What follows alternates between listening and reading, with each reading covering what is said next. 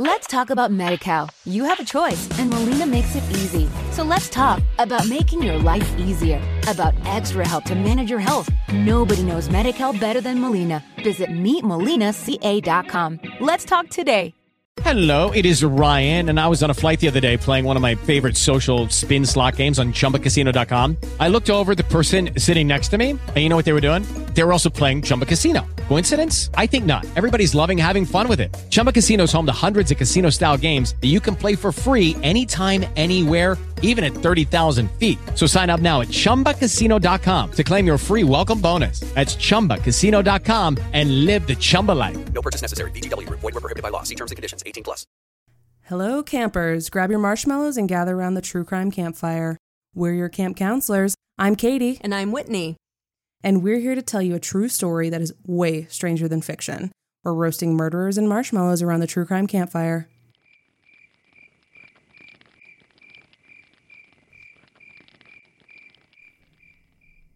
In the story of Pinocchio, a wooden puppet dreams of becoming a real boy, a real son to his maker, Geppetto. He's a bit of a mess, always getting into mischief, lying and hanging around with the wrong crowd. But when he learns how to really care about people, the good fairy finally grants his wish, making him fully human. It's a pretty powerful lesson that what makes us whole a lot of the time is learning how to care for other people, protect the people we love, sacrifice our own comfort for theirs. It's a noble impulse, but in the hands of a manipulator with ulterior motives, it can get twisted in all kinds of terrible ways. And the puppet can end up not a full-fledged human being, but a tangled mess of wood and string. This is The Ties That Bind, the story of Pamela Bookbinder.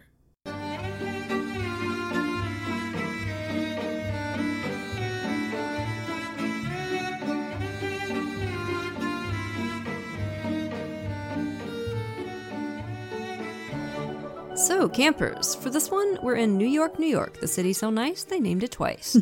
It was Monday, November twelfth, twenty twelve, a crisp, sunny fall day in the Big Apple. And on the twelfth floor of a swanky high-rise on West fifty-seventh Street, two men sat slumped against the walls of a hallway. They were both covered head to toe in blood, their clothes dripping wet with it. From the offices around them, nine one one dispatchers were getting bombarded with frantic calls from people who'd heard screams and sounds of a violent struggle. Police and E M Ts were rushing to the scene. One of the bloody men, a young guy with dark hair and big blue eyes, took his phone out of his pocket. To call for help? Nope, not exactly. He started taking selfies of his own haggard, bloody face. This was Jake Nolan. The other man, older and bigger, was Doctor Michael Weiss. Just a few moments after Jake started snapping the selfies, first responders arrived on the scene. As they rushed down the hall toward him, Jake pointed a shaky finger at Doctor Weiss. "He stabbed me," he said. The E M Ts took both men to the hospital, and it didn't take investigators long to put together a quick sketch of what seemed to have happened here. The bloody men had been sitting against the wall in the hall outside Doctor Weiss's psychiatric office. Jake had come in and attacked him, and Doctor Weiss had defended himself, the struggle eventually shifting out into the hallway. Inside the office, they found a blood-covered steak knife and, startlingly, a sledgehammer. In the bathroom connected to the office, they found more chilling evidence, a gym bag full of zip ties. Jake Nolan was arrested, handcuffed to his hospital bed, and charged with attempted murder. So who were these two guys, and how in the holy hell did they end up here, bloody and struggling for their lives with hammers and knives beside million-dollar offices and apartments? Well, in twenty twelve, Jake Nolan was twenty years old, a good-looking, athletic kid from a close-knit, well-to-do family. On the surface, he seemed like he had everything going for him. But under that surface, Jake was troubled. He had struggled with mental illness for years. Jake was a smart, creative kid and a lot of fun, but when he was fourteen or fifteen, his parents noticed his personality starting to change. Jake began experiencing intense mood swings, yo-yoing from highs to lows. In high school in Miami, he and a friend invented an iPhone app to help kids study, winning a contest and making the local news. And then a few weeks later, he was so depressed he couldn't get out of bed, no matter how much his parents begged him. Jake was diagnosed with depression and anxiety, illnesses that only got worse as he got older. When he was seventeen, Jake grabbed a steak knife from the kitchen and took it to his room, threatening to end his own life. This led to a hospitalization, and soon after that, there was a further diagnosis, bipolar disorder. So Jake was very sick, and unfortunately, he didn't respond real well to medication. By the time he started college in New York, he'd tried something like thirty different meds and was taking five or six at once. He was also drinking a lot and using recreational drugs. Hmm. The drinking, in particular, was a really bad idea because the psychotropic meds he was on can enhance the depressive effects of the alcohol, which was absolutely the last thing he needed. Yeah, it's it's such an easy, casual decision to make, like to have a drink while on certain meds. Like, you don't even think about right. it, but it can fuck you up really badly. Yeah. And, you know, I mean, you understand it's like when you're that depressed, mm-hmm. you're and you're yo-yoing between manic and depressed, like you might really feel like you need to self-medicate, and then yeah. you can just get interactions between things that can be really, really dangerous. So mm-hmm. Jake was in trouble, struggling to get to his classes and in clear danger of spiraling out of control. His parents were worried sick about him. And then, swooping in so serendipitously that she might as well have been wearing a Supergirl outfit, came Doctor Pamela Bookbinder. Now, Pamela was actually Jake's cousin, but was more than twice his age and had known him all his life. She was close to his parents' age, so she and Jake were more like auntie and nephew than cousins. Pamela was a psychiatrist with a successful practice in Manhattan. The plan she offered Jake and his parents was this. Jake would stay part-time with Pamela in her apartment, where she would give him therapy sessions and monitor his meds, and all she asked for in return was that Jake would help out with childcare for her four-year-old son, Calder. So Pamela was somebody both Jake and his parents knew and trusted. She was close family, and her plan seemed like a great idea. One of the biggest challenges people with depression and bipolar disorder face is keeping up with their treatment. Sometimes things can seem so hopeless that it just doesn't seem worth the trouble or the effort it takes to go to your appointments or take your meds. It just seems impossible. Yeah, and sometimes people just hate the way the meds make them feel. I mean, there's a whole host of things that can interfere with treatment. Finding the right med regimen can take a lot of trial and error, and when you're really depressed, it's hard to motivate yourself to try stuff. Mm-hmm. And the time it takes for the medicine to take effect as well. Absolutely, yeah. I mean, you and I have both been in that situation ourselves, right? Like, we've had to do trial and error for meds. So oh, absolutely. Yeah, it can take like tough. eight weeks, and eight weeks is, seems like forever, especially when you're depressed. So. Yeah, absolutely. So Jake's parents figured if he were living with his psychiatrist, she'd make sure he got the care he needed. Live-in mental health care. Not many people have access to a luxury like that.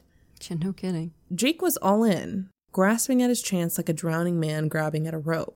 He would later say he felt like Pamela was going to save his life. And initially it seemed like Pamela's plan was working like magic.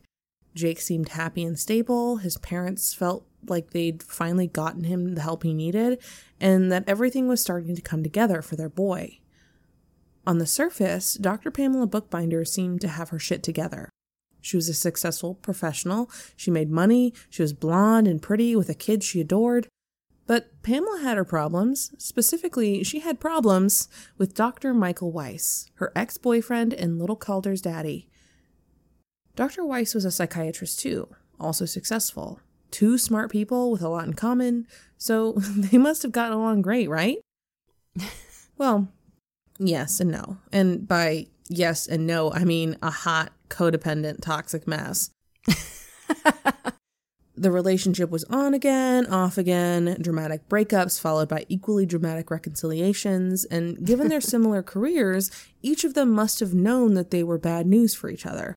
But they just couldn't stay apart, drawn together again and again like two needy little magnets. Although the charges that were filed always ended up dismissed, both Pamela and Michael had been arrested once or twice. Pamela for assaulting Michael with broken glass. He ended up needing stitches for that one. And Michael for threatening to assault Pamela. I mean, this was just a shit show. Toxic with a capital T. If this relationship were a horse, you'd shoot it. Put it out to pasture, at least. It's got, it's got four lame legs. It's not, it's not running anywhere.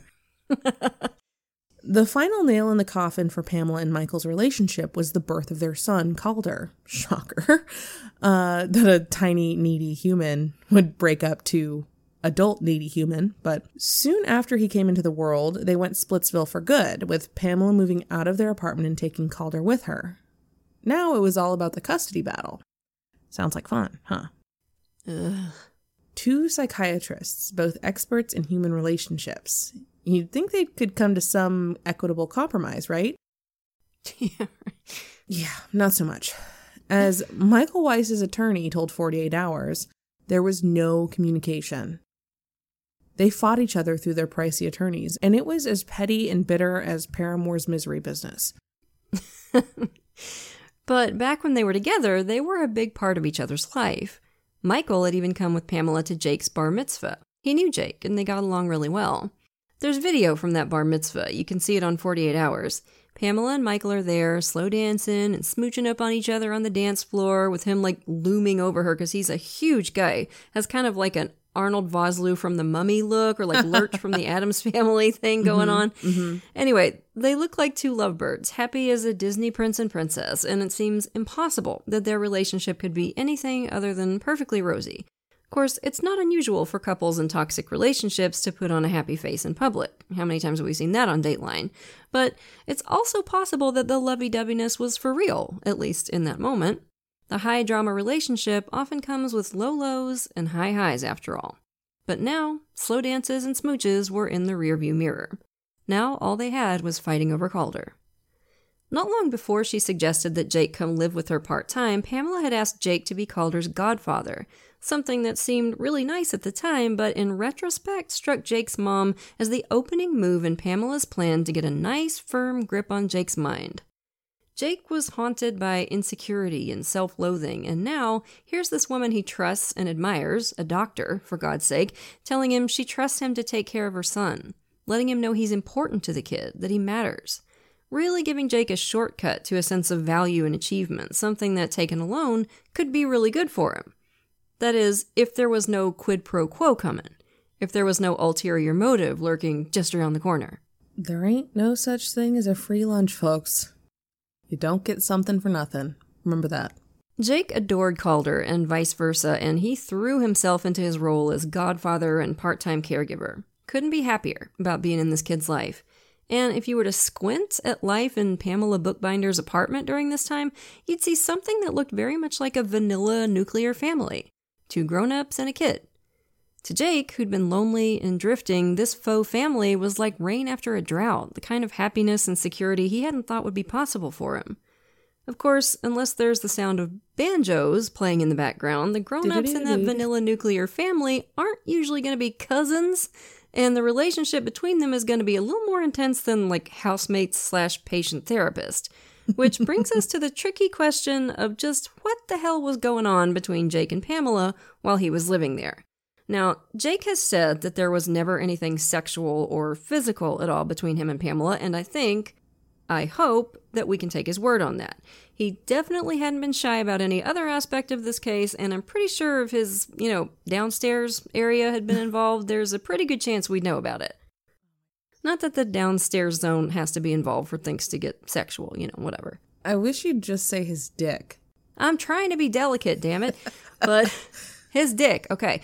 But there's something that feels just off about the whole thing. For example, there's a picture from the evidence files with the three of them in bed together, like Jake, Pamela, and little Calder. Pamela's in the middle, and she has her back to Jake, and they're, like, under the covers and, like, kind of tousle-haired, and it looks very much like they all just woke up. Mm-hmm. Yeah. Jake would later tell forty-eight hours that it was pretty common for Pamela to invite him into bed in the morning to, quote, share that familiar moment, you know, really feel like a family together.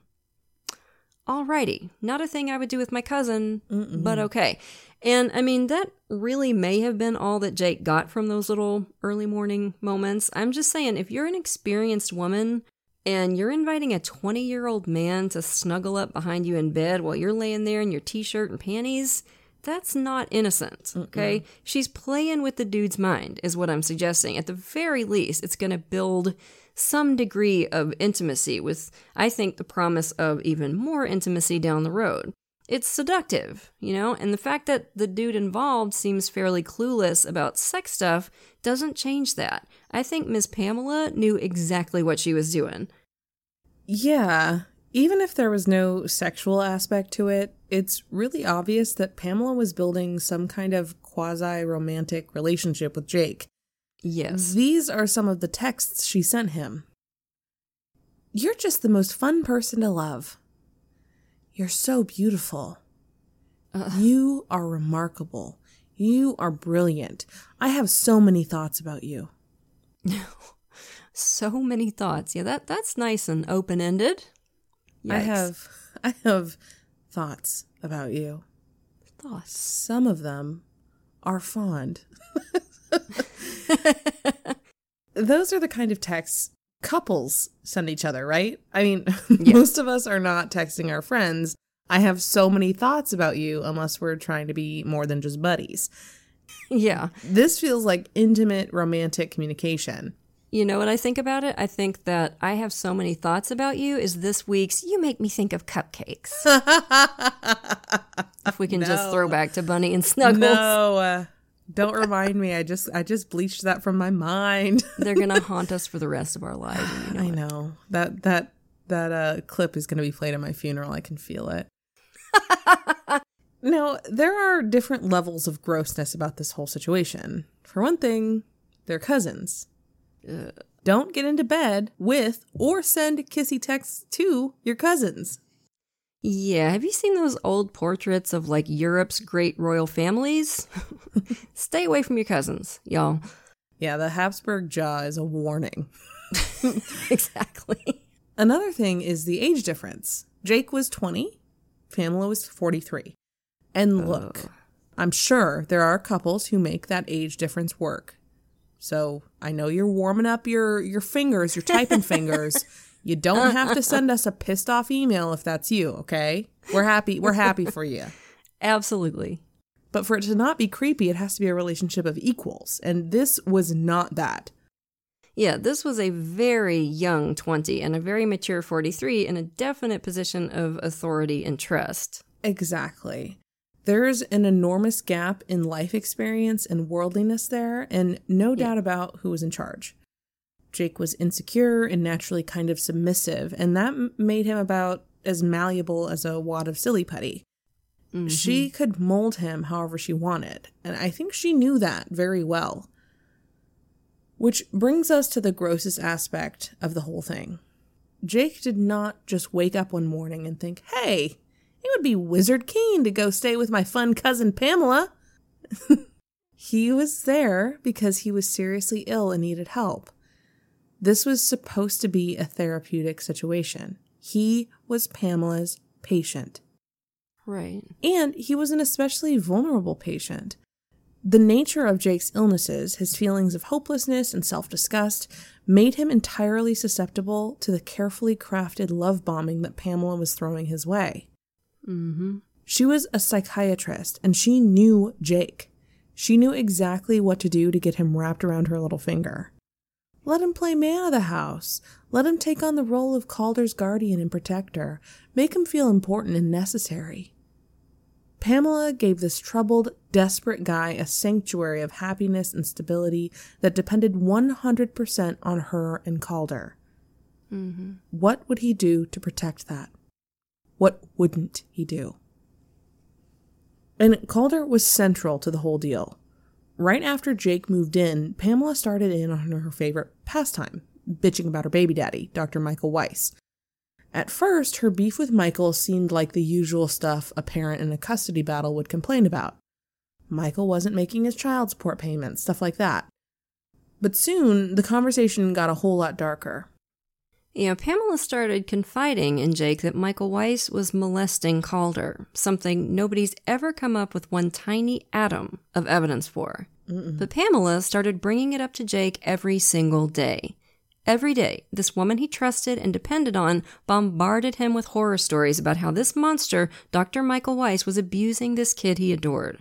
Like anybody would be, Jake was horrified, furious. I mean, think about how you'd feel if you found out somebody was abusing, like, your niece or your nephew, a little kid in your life who you care about. So it's not hard to imagine how he must have felt. Mm-hmm. So when Pamela turned to him one day and started talking about how much better their lives would be if Michael Weiss were out of the picture, Jake agreed. It would be better. Of course it would. The guy was a subhuman pervert piece of shit. And before long, hypothetical talk about how great it would be if they didn't have to deal with Michael turned into a straight-up murder plot. How would he suggest they get rid of him? Pamela would ask Jake. Terminate him. That was the word she used. Hasta la vista, baby.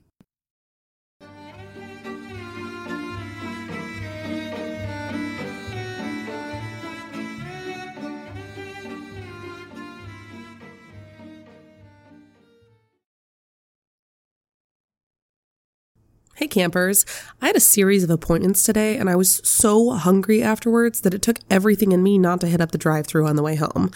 Luckily, I remembered that I had a delicious and ready-to-eat meal from Factor waiting for me. I had a tasty creamy pesto pork chop for lunch, guilt-free. Factor's delicious, ready-to-eat meals make eating better every day easy. Wherever tomorrow takes you, be ready with pre-prepared, chef-created, and dietitian-approved meals delivered right to your door. You'll have over thirty-five different options a week to choose from, including keto, calorie smart, vegan and vegetarian, and more. And there's even more to enjoy with over fifty-five nutrition-packed add-ons that help make your weekly meal planning even more delicious. What are you waiting for? Get started today and have a feel-good week of meals ready to go. Discover a wide variety of easy options for the entire day, like breakfast, midday bites, and more. Also, we've done the math. Factor is less expensive than takeout, and every meal is dietitian approved to be nutritious and delicious. Factor is the perfect solution if you're looking for fast, upscale options done easily. Factor meals are one hundred percent ready to heat and eat, so there's no prepping, cooking, and cleanup needed. Head to factor meals dot com slash T C C fifty and use code T C C fifty to get fifty percent off. That's code T C C fifty at factor meals dot com slash T C C fifty to get fifty percent off. Let's talk about Medi-Cal. You have a choice, and Molina makes it easy. So let's talk about making your life easier, about extra help to manage your health. Nobody knows Medi-Cal better than Molina. Visit meet molina c a dot com. Let's talk today.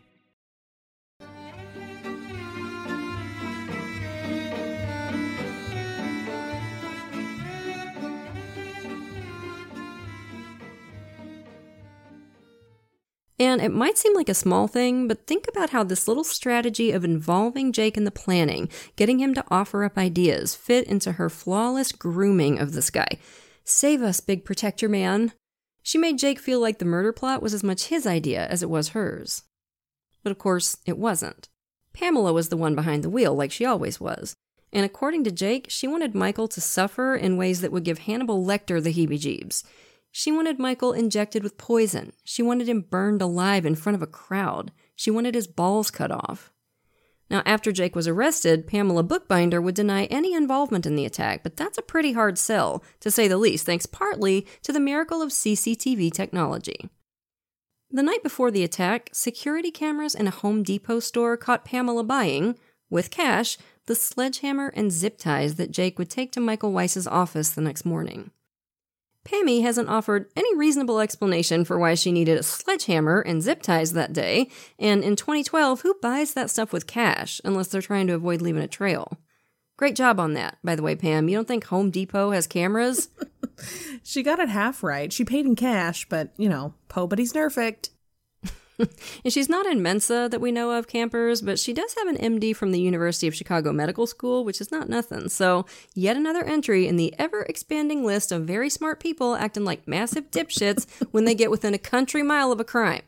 Bless their hearts. At some point, the sledgehammer had become a central part of the plan to kill Michael Weiss. Pamela wanted Jake to smash Michael's head in with it.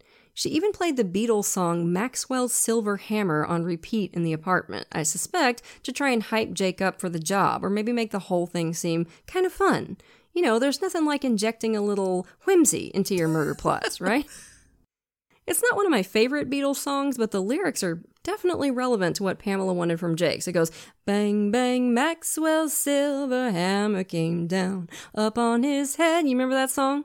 Clang, clang, Maxwell's silver hammer made sure that he was dead. That's the part he got wrong. He didn't make, he didn't make sure he was dead. It's creepy. Yeah. She was playing that like ad nauseum, like Ugh. in the days leading up to this. And you imagine like maybe they were dancing around. It's just, it's, ah, oh, it gives me the... creeps. Ugh. The next morning, just a couple of hours before the attack, Jake says he woke up to discover he was not alone. Pamela was there in bed, he told forty-eight hours, rubbing my back, telling me how much she loved me, that I was a savior, that I was the greatest person ever, that no one else understood her. Ugh, gross. But this, I think, is a perfect little portrait of everything Pamela had been working toward with Jake. She was practically tying a cape around his shoulders and telling him he could fly. He was a hero, and he was going to save her and Calder from the evil Doctor Weiss. A little later, Pamela was weeping as she packed the sledgehammer, zip ties, and kitchen knife into a duffel bag. She also gave Jake a hand-drawn map which showed the different entrances to Michael Weiss's building. She's really thought this through. Jake says Pamela said goodbye to him with these words, "Today's the day. Life is going to be so much better after Michael is terminated." And out he went, a duffel bag of weapons over his shoulder and a map in his hand like a soldier going off to war. Jake went into the building through the business entrance, signing in that he was going to a tutoring center called Bright Kids. Pamela had written the name of the place on the map. Jake went up to the twelfth floor and walked straight into Michael Weiss's office. But Weiss was with a patient, so Jake backed out and waited in the stairwell.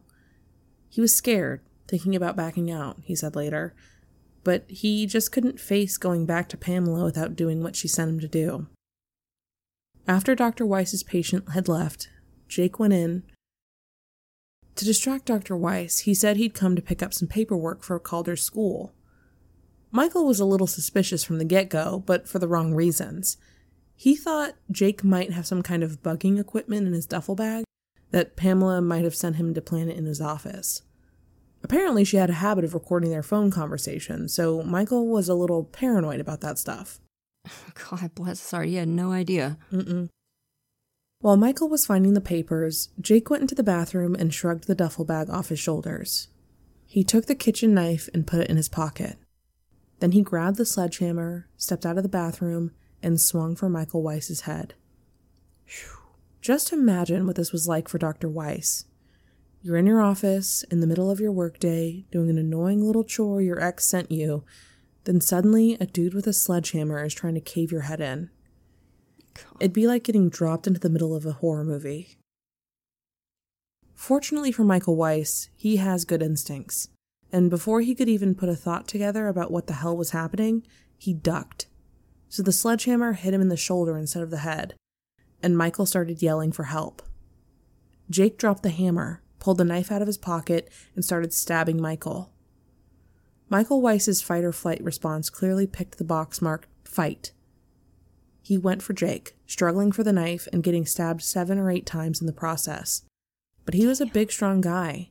He managed to get control of the knife, and, caught up in this wild battle for survival, stabbed Jake just above the collarbone.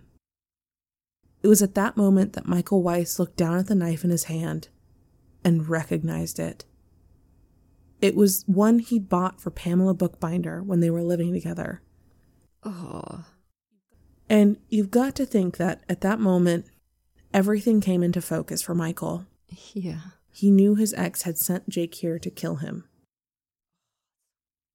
Jake, badly hurt and bleeding profusely, stumbled out into the hallway and collapsed against the wall. Michael, still calling for help, crawled out into the hallway too.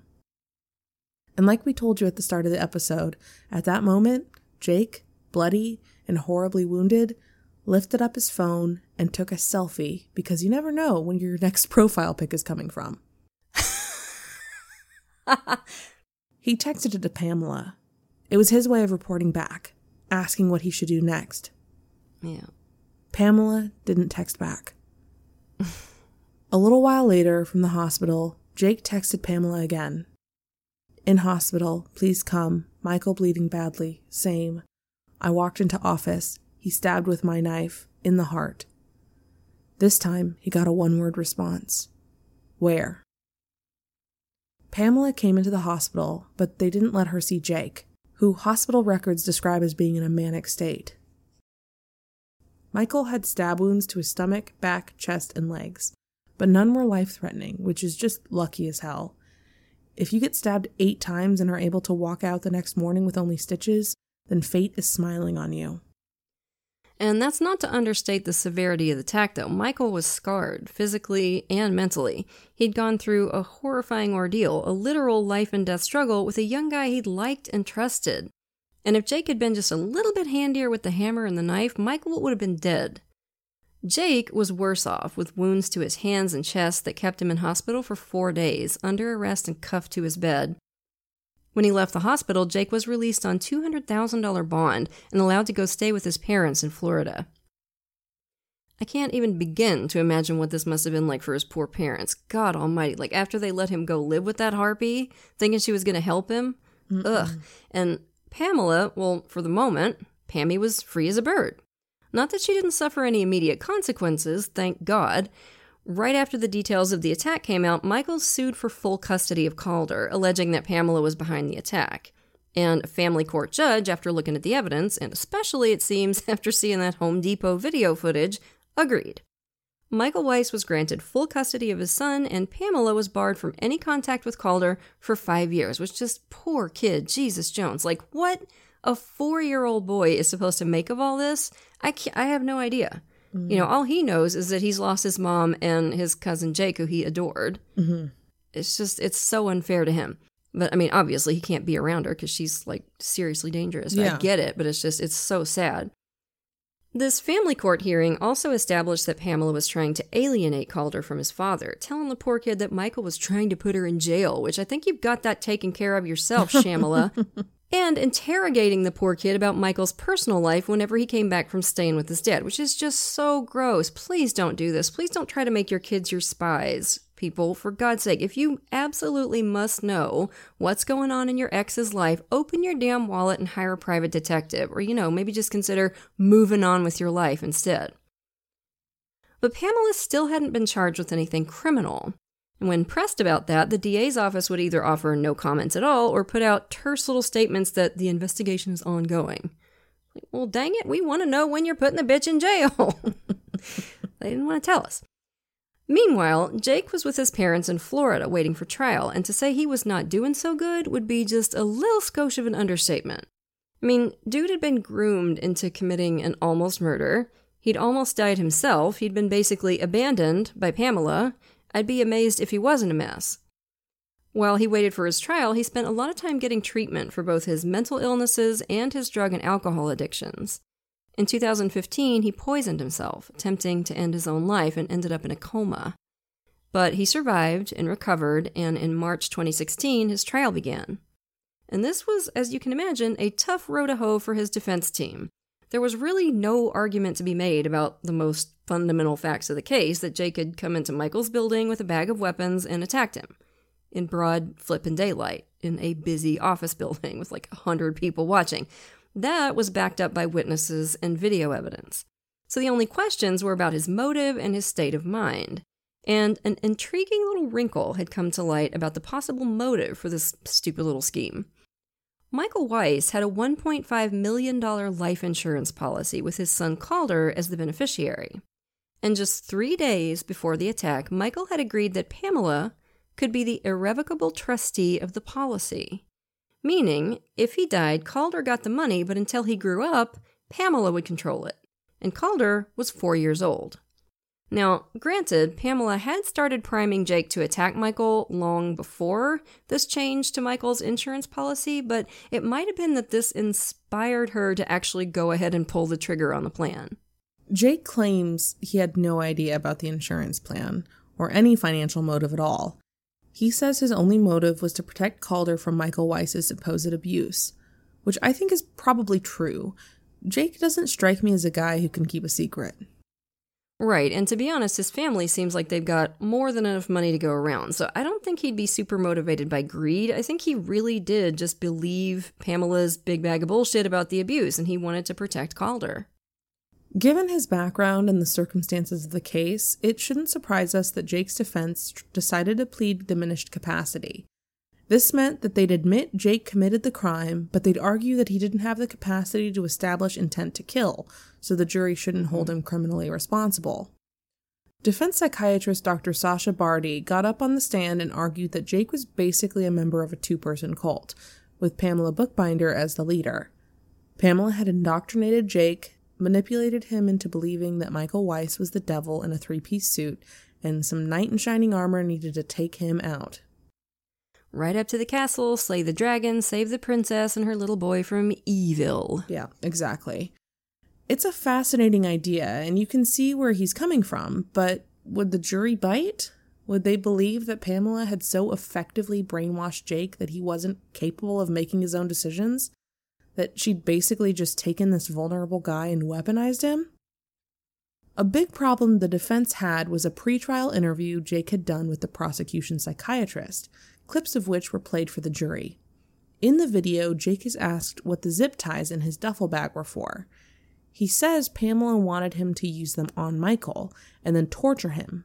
But, he said, he'd already decided he wasn't going to do that. He was willing to kill Michael, but not torture him. So he was able to draw a line on his behavior, even able to go mm-hmm. against Pamela's wishes, but he still made the decision to try and kill Michael. After a two-week trial and less than an hour of deliberation, the jury found Jake guilty of attempted murder.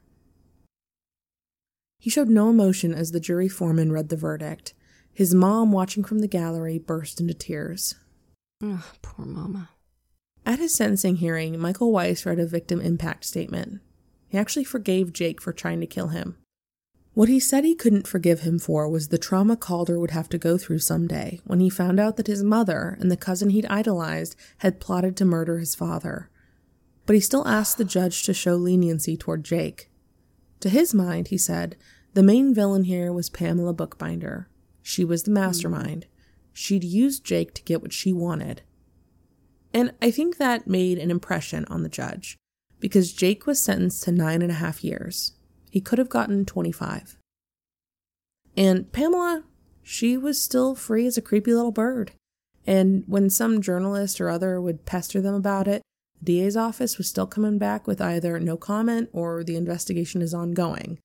No doubt infuriating Facebook detectives everywhere. Yeah. And as it turns out, they weren't lying. In October twenty seventeen, it was time for Pamela Bookbinder to feel the good old habeas corpus. At long last, our girl was arrested and charged with attempted murder. Handcuffed, looking gaunt and kind of haunted, detectives led Pamela through the hallway outside the courtroom while reporters took pictures and called out questions. I'm innocent, she said. Hey, little Miss Priss. When they dragged her in, she had her own passport and birth certificate on her, and Calder's passport, too. And when one of the arresting officers asked for her address, she gave him one on West ninth Street.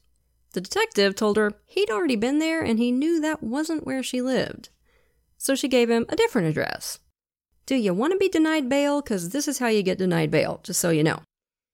Combined with the fact that her family had gobs of money, all this was more than enough to convince a judge that Pammy was a flight risk and should be held without bond. Doctor Bookbinder was going to Rikers Island.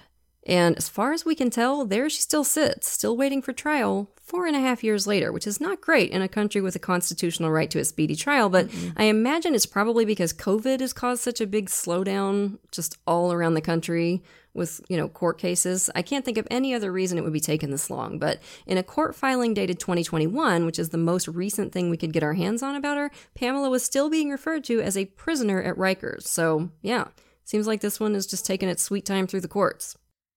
Yeah, just F Y I, the female facility on Rikers, the Rose M. Singer facility, is notoriously grim. A lot of people yeah. are calling for it to be shut down um, and prisoners to be Ugh. moved. sixteen inmates have died this year, and that's the most since uh, twenty thirteen. And they are severely understaffed. Like, the halls are filled with trash and debris. Like, it's not a really Gross. great place to be. Um, I'm not saying that prisons need to be Club Med, but we do need to treat prisoners with dignity, I think. Yeah, Rikers is not a nice place. Mm-mm. So this is, in a lot of ways, a tragic case that could have been, obviously, a lot more tragic if Michael Weiss had died. Jake Nolan was a vulnerable young guy, drawn into the web of a woman with the professional skills to warp his mind and the complete lack of ethics to not hesitate to do it. If Jake had never gone to stay with Pamela, I seriously doubt he'd have ever heard a fly. Maybe himself, but nobody else.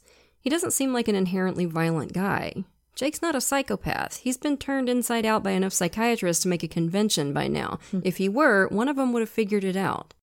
As we've pointed out plenty of times before on this show, people with mental health issues are way more likely to be victims than perpetrators, and it's important to point out that even most people in Jake's situation would never have tried to kill anybody. Mm-hmm. So I think this was just a perfect storm of a situation with a very smart and manipulative woman in the center.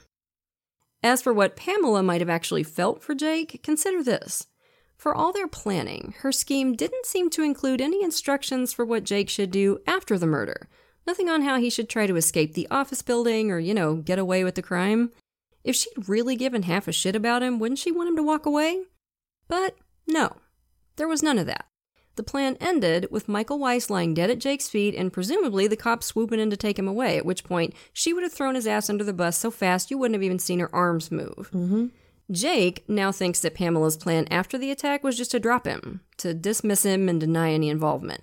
Oh, he's very mentally ill, you know, long history of mental health issues, blah, blah, blah. And, you know, I've become a little concerned that he might be obsessed with me. I can just see it now, can't you? It's mm-hmm. just very similar to what our Nerds Attack queen Claire Schwartz tried to pull with Kyle Holbert a few dozen episodes ago. Right. Mm-hmm.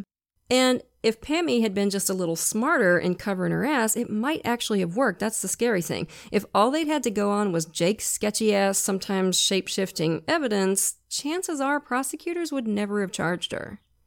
Of course, the real victim in this case is Doctor Michael Weiss, who was bludgeoned and stabbed and very nearly murdered.